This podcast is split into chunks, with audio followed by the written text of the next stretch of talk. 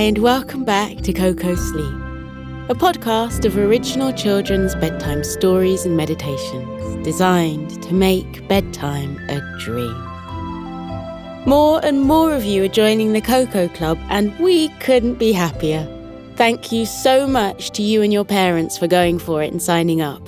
Today, Koko and I are delighted to welcome Sarah, Dylan, Sunny, brilliant name, Sebastian, Max, Harry, Emmy, Alba, Eden, and Camilla. All of you have joined on a very special day too. We are welcoming another writer into the team, and I'm really looking forward to sharing her story with you. So here's a big, warm hearted welcome to Jane Thomas, too. Before we begin, a quick message for the grown ups. If you'd like to support our podcast, enjoy ad free listening, unlock four bonus stories per month, and much, much more, you can join Koko Club. Subscribe in just two taps via the link in the show notes. But now, here's a quick word from our sponsors.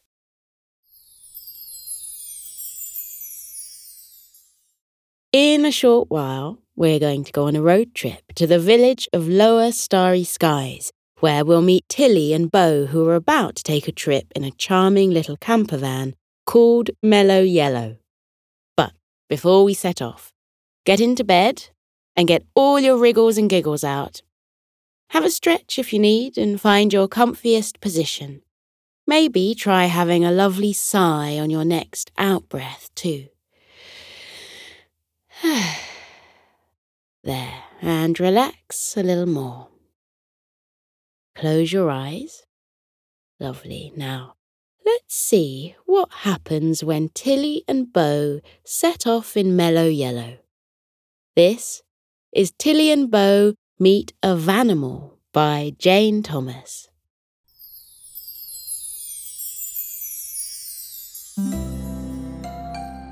Everyone in the village of Lower Starry Skies calls Tilly Bell their Aunt Tilly come to that, everyone in the village of Upper Starry Skies calls her that too.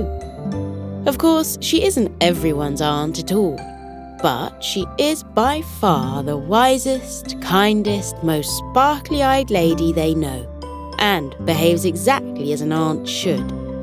Her motto is Do come in if my door is open.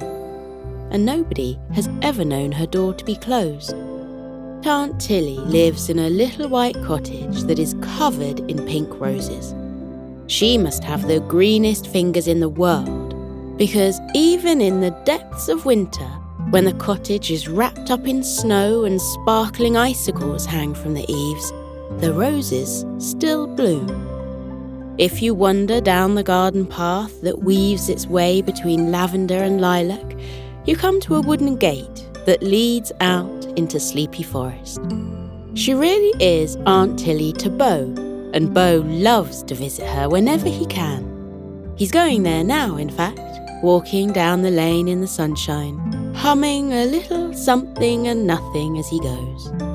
He knows he's close to the cottage when he hears the wind chimes. Aunt Tilly has dozens of them hanging outside, waiting to play tunes as breezes drift by. They have the sweetest melodies Bo has ever heard. Sometimes he sits in the garden for hours, just listening to the music that is magically, wonderfully different every single time it plays. But not today. Today he's going straight inside.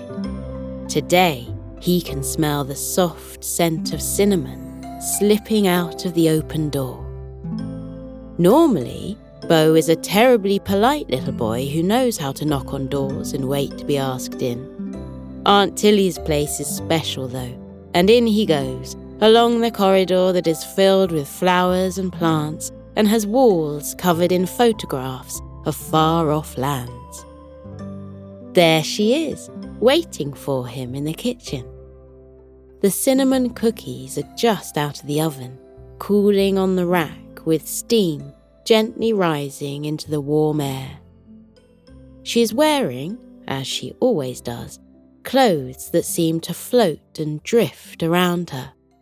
And when she gives him a welcome hug, it feels exactly as if he's being wrapped up in a billowing cloud. Hello, dear, she says. You're just in time for cookies. Bo is always just in time for cookies. How does Aunt Tilly always know when he's coming? He takes a cookie and dips it into a glass of milk. They've done many tests over the years, and both Bo and Tilly agree that a cookie should be held for exactly five seconds in the milk to get the perfect level of softness. They look at each other solemnly over the glass, counting aloud the seconds in time to the tick of the clock. One, two, three, four, five. Perfect. Just perfect. Bo takes a bite, and his insides dance with delight. Bo is so busy concentrating on the very important task of eating his cookie that it's only when he finishes that he notices Tilly is busy packing an enormous wicker basket. A cake, wrapped in a soft blue cloth, disappears inside, along with piles of sandwiches and jars of coloured sauces, and a brown paper bag, which Bo finds by sneaking a peek contains a small mountain of perfect plump peaches. Pass me those plates, dear. Tilly points at the plates sitting on the table. They're Bo's favourite, covered with teeny tiny birds that he always thinks are so small and delicate they can only have been painted on by fairies. He thinks this partly because he's convinced fairies live in Tilly's garden. If you walk around to the side, where the honeysuckle grows and the bees spend their summers, there are toadstools the size of cushions. And they're proper toadstools, too, the kind that are bright red with big white spots that always look as if they've been freshly polished. Bo is sure that if fairies live anywhere, they must live here. What are these? Bo asks, picking up a strange looking spoon from the table. Oh my, I nearly forgot, says Tilly. We can't have a picnic without runcible spoons, can we? How silly of me. Hand them over, dear. Bo is pretty sure runcible spoons aren't a real thing. At least, not in anyone else's world and they were only real in poems when owls and pussycats went to sea in beautiful pea green boats. But, of course, they would be real in Aunt Tilly's world. She had travelled so far east that she had ended up going right around the world and getting home again. And she had travelled so far north that she had gone right around the world that way too, coming home with pictures of her standing and smiling with polar bears and penguins. If anyone would know where to get a runcible spoon, it would be her. Tilly was busy fiddling around with wide leather straps and buckles, trying to get the picnic basket to stay shut, even though it was bulging against everything inside. Let me help, offered Bo, reaching in with his smaller, nimbler fingers to try and tighten the straps. Oh, it won't work, hmm, sighed Tilly. Oh, what a bother! She floated off in the direction of the garden shed and emerged triumphantly with a long length of rope. Be a dear and tie it up with this, Bo, she said as she handed him the rope. Bo wasn't terribly good at knots, but he tried his best. He took the rope and wound it round and round the wicker hamper, looping it through itself time and time again until you could really see no wicker at all, and instead just a huge bundle of woven, knotted, mixed up rope. Sorry about that, he said sheepishly as he presented it to Tilly. But it's perfect, she said, clapping her hands, eyes sparkling more than ever. Well done, dear. Now, can you carry it out to the van? The van? asked Bo. The van, said Tilly. She was already halfway down the garden path when she turned, wisps of clothes continuing to float and creating a soft whirlwind of blue and silver around her. But of course you've not been introduced, have you? Bo had no idea what she was talking about, and certainly hadn't known until that moment that one should always be introduced to vans. But if you think about it, if you go anywhere in a van, or any vehicle come to that, you will spend a lot of time sitting in it and leaning on it and asking it to go faster and then asking it to slow down. And things will probably go an awful lot more smoothly if you're polite. And politeness starts with a proper introduction. Bo, meet Mellow Yellow, said Tilly with a flourish, gesturing towards a cheerful little van of sunshine yellow. Sun bounced off the polished chrome headlamps, and Mellow Yellow seemed to wink at Bo. He could have sworn the van even gave a little shake, just the way a dog wags its tail when it's excited to see you. Lovely to meet you, said Bo, smoothing his hand along the van's door and peering through the window. Inside, he saw the miniature world that Aunt Tilly had created. Mellow Yellow had everything needed for a proper adventure. A gleaming copper sink stood waiting to be useful on the side, and endless little sky blue cupboards were hooked carefully closed. A narrow shelf ran all along the top at the back of the van that was filled with books. A bed was covered in a mound of blankets, each more colourful than the last, with cushions poured into every corner. It looked, Bo thought, like a little nest. Isn't she wonderful? said Tilly, pulling open the door and gesturing for Bo to help her pick up the rope wrapped picnic basket and put it inside. I think she's glorious, said Bo. How long have you had her? I've never seen her before. Many, many years, said Tilly. But she's been in retirement for a while, haven't you, old girl? I decided it was time she went on a few adventures again.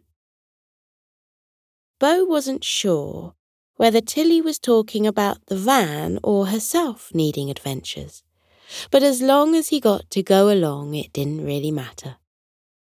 The passenger seat of Mellow Yellow looked like the most comfortable seat he'd ever seen, as wide as an armchair. Help me in, Bo, said Tilly.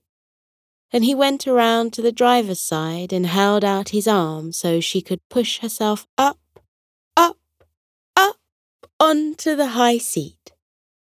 Bo waited until she had wriggled herself comfortable behind the wheel, noticing that she needed to sit on two cushions to be tall enough to see through the windshield.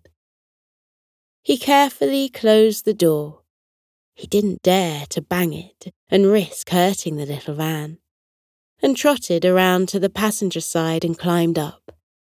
His side, he thought to himself. Not just the passenger side, but his side. Yes, dear, your side, smiled Tilly, and Bo smiled back while inwardly scratching his head. He was sure he hadn't said anything out loud. Mellow Yellow started almost before Tilly had finished turning the key. She was keen to go and explore again. The three set off slowly, moving down the little lane and waving at everybody in lower starry skies, who all waved back cheerfully and shook their heads smiling to themselves, wondering what Aunt Tilly was up to this time. Bo felt terribly important and proud, sitting next to his great aunt in the gleaming yellow van, looking out across the tops of hedgerows in a way that wasn't possible when you went in a car.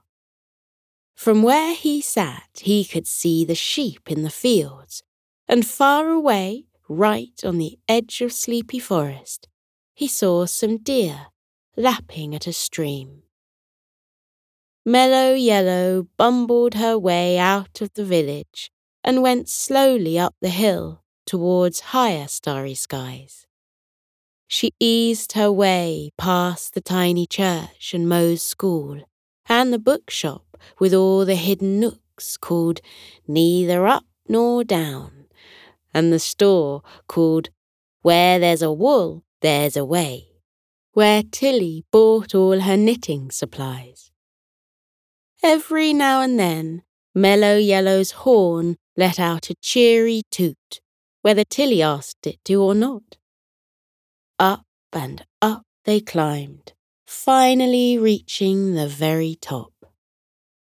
Tilly asked Mellow Yellow to stop so they could sit and look at the view for a moment. Far in the distance, the bluest sea shimmered and glittered in the sunshine, a little line of sparkles sat against green and yellow meadows that rolled down hills and tumbled towards beaches of golden sand. Look, said Tilly, look up there. And she pointed high in the sky, far, far away. At first, Bo thought it was a flock of birds wheeling and floating in the thermals but as he looked closer, he saw that it was a hundred or maybe even a thousand brightly coloured kites. Tilly rummaged around in a bag and drew out a long, thin brass telescope and handed it across to Bode. He felt a little bit like a pirate as he held the telescope to his eye. Twisting it this way and that, he finally made the blurry picture in front of him come into focus. There were kites of every colour and size fluttering and dancing in the sky. There were kites that looked like animals. There were kites that looked like fish. And there was even a giant red kite that looked exactly like a dragon and had a long, shimmering, waving golden tail. Is it very far away? he asked Tilly. Not at all, she said and smiled. And remember, we have a picnic to eat. Let's go, Mellow Yellow. The little van set off along the road once more, remembering to go slowly on the corners, but letting herself rush a little bit on some of the down hills. Sometimes, just sometimes, she liked to pretend she was a roller coaster, albeit a very old, very slow one. Bo watched as tiny trees and towns grew larger and larger as they got closer, and then watched again as they got smaller and smaller as they receded into the distance behind the little yellow van. We're near my favourite field, said Tilly, and Bo thought if anyone was to have a favourite field, it would of course be Tilly. Most people just see fields as fields, as places where farmers grow food or keep animals, but Tilly saw them as separate little worlds. As they rounded a corner, she sighed happily and pointed towards the field. There, she said. There it is, my absolute favourite field in the whole wide world. Isn't she a beauty? The field danced with wild flowers. Cheerful red poppies shimmied alongside handsome blue cornflowers. Foxgloves and dandelions and daisies, and fairy lace and bee balm and cardinals and miniature roses all raised their heads and smiled as mellow yellow went slowly past. A huge tree stood in the centre of the field. Bo could see it was an ancient oak, its wide branches and green leaves offering a pool of shade to a group of rabbits. Oh, look, they're having a picnic too, said Tilly delightedly. And she was absolutely right, for the rabbits had laid out a pile of leaves as a blanket and had gathered mounds of carrots and plums and peaches to feast on. One small rabbit lowered its carrot and waved shyly at Bo as they drove past, and thinking it was a little strange to wave at a rabbit, Bo waved back. It would have been rude not to, he reasoned, although part of him was a little glad none of his school friends had seen him wave at a rabbit. When things are wonderful, time always seems to tumble by so terribly, terribly quickly. And in that way they were soon down at the edge of the meadow and looking out at the golden sand and the sparkling silver sea and above them the kites pulled at the end of their strings and dashed this way and that against the bluest of skies. Aunt Tilly parked Mellow Yellow where the grass looked the absolute greenest it could. Help me down, dear, she said to Bo, and he climbed out and walked around to her side and held out his arm so she could take a step and a little jump down onto the ground. Take some blankets and pillows off the bed, dear, and let's get that hamper out too, she said. And Bo did as he was asked. Inside the hamper sat the peaches and sandwiches and cake, and Bo couldn't wait to open it up and start eating. It was, he thought, the most perfect picnic spot anyone could ever find. The only people nearby were holding on to kites, and they weren't so very near at all. He and Tilly were in their own little grass green bubble, safe alongside Mellow Yellow. All he could hear was the slightest rustling in the grass as the wind wound its way through, and the gentle sound of waves washing onto the sand. Oh, bother, said Tilly. Bo looked up. He had been so very, very close to falling asleep. Have you ever lain in the warm sun on the softest bed of grass, listening to the waves and tried not to fall asleep? It's almost impossible. What's the trouble? he asked, rubbing his eyes. You tied up the hamper so absolutely brilliantly that I can't even begin to untie it, she said. Bo looked at the mass of rope and thought it was even more untidy than when he'd left it. If anything, her efforts to untie it had made it worse. Here, let me have a go, he said, and knelt down and poked his tongue out slightly in the way he does when he's concentrating very hard indeed, and tried and tried to get the ends of the rope to go back through the loops in just the right way. He tried this way and that way, and he even tried the other way and either way, just for good measure, but none of them worked. I'm so sorry, he said sadly. All that cake, all those peaches, all those delicious Tilly made sandwiches. They were all so safely stowed they couldn't be released. You know, dear, I think I know what we need, said Tilly. Some scissors, he suggested. If I had those, it would be very helpful. Unfortunately, they're in the hamper, dear.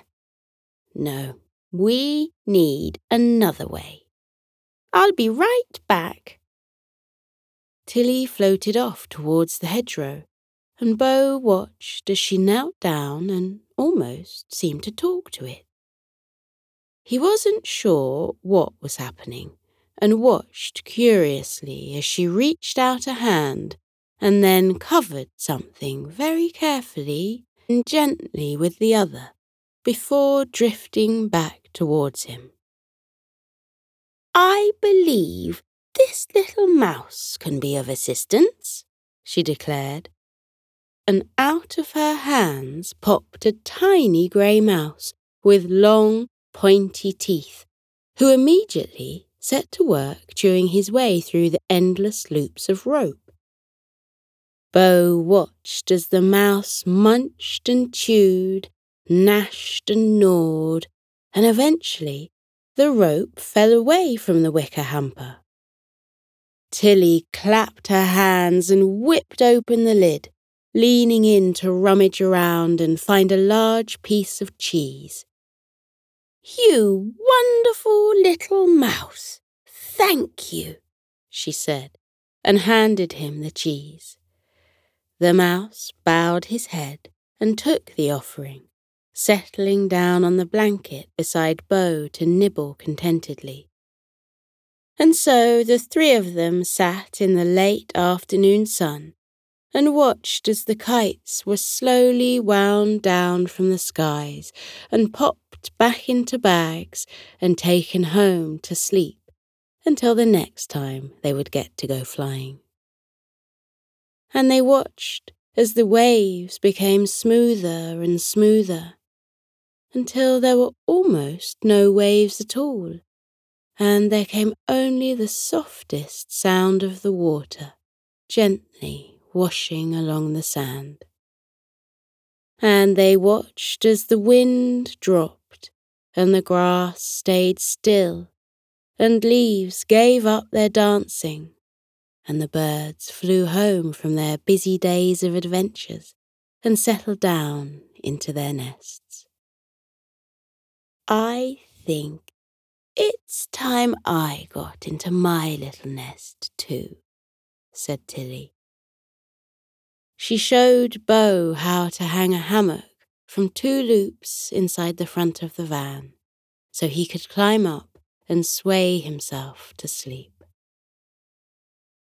and the mouse was given a special spot on the shelf of books, where Tilly moved some of the books along and put in a pair of the softest, warmest, snuggliest socks she could find, so he had a little bed all to himself. For the mouse was now going to go wherever she and Bo went. And she closed the curtains on Mellow Yellow, so the van too could get a good night's sleep. Good night, dear, said Tilly as she clambered into her nest in the back, drawing the blankets up high around her chin and turning her head this way and that until it found the perfect spot on the pillow.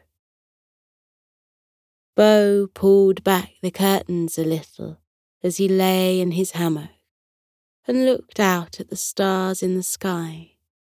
He started to count them the sparkles of magic, the promises of adventures, and snuggled down cosy into his pile of rugs. He wondered, just for a moment, what other animals they would find to join the van, along with the mouse who lay snoring with teeny tiny oh so soft snores, safe in his socks amongst the books. A vanimal, he mumbled to himself as he drifted off to sleep. Mellow yellow, you're going to find many, many Vanimals.